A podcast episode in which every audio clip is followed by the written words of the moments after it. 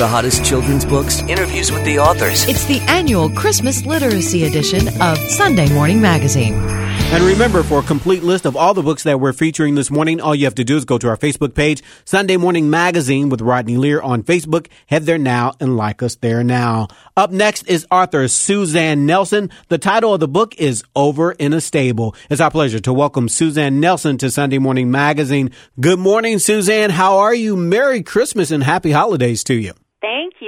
Thank you. Merry Christmas and happy holidays to you too. I'm so happy to be here.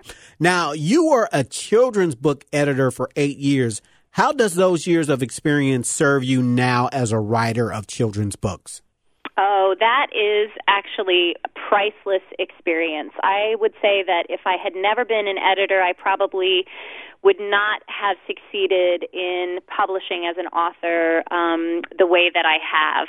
So, editing really helped hone my skills as a writer because I had an opportunity to work with other authors and illustrators on their books as an editor, and that gave me a lot of insight into the marketability of story ideas and how a book actually goes from the inception of the idea to the finished product.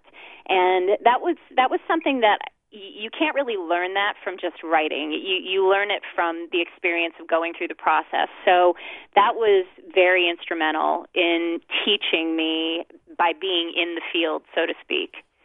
All right. Now, I'm going to read some of the titles of your books for our listeners for their sake. Cake Pop Crush, Donut Go Breaking My Heart, and You're Baking Me Crazy. So I, I, you know, I have this thing. I guess you like food. You're a foodie. What's the deal here? I I am a foodie. I I especially have I have a horrible sweet tooth, so I love desserts and fresh baked goodies hot out of the oven.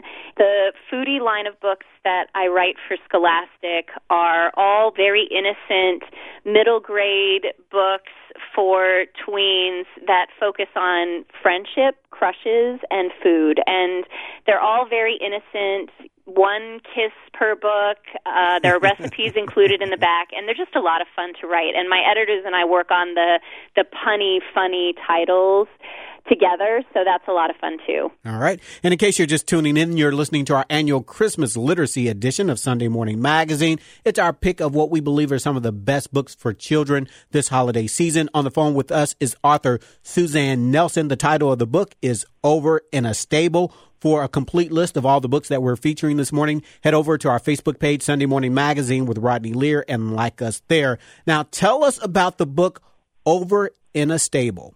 It is a counting concept book for Christmas that introduces young readers to all of the creatures and people that are in attendance at the very first Christmas.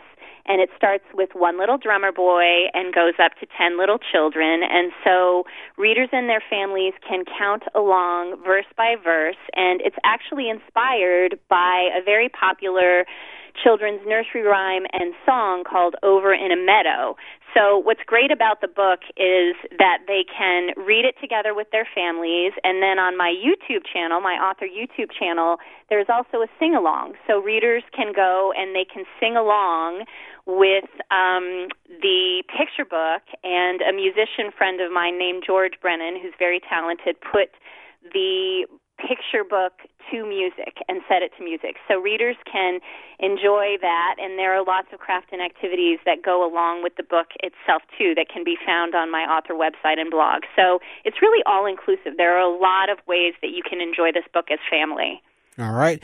Now, in a world of Santas and flying reindeer and magical snowmen, why is this such an important story to bring to readers?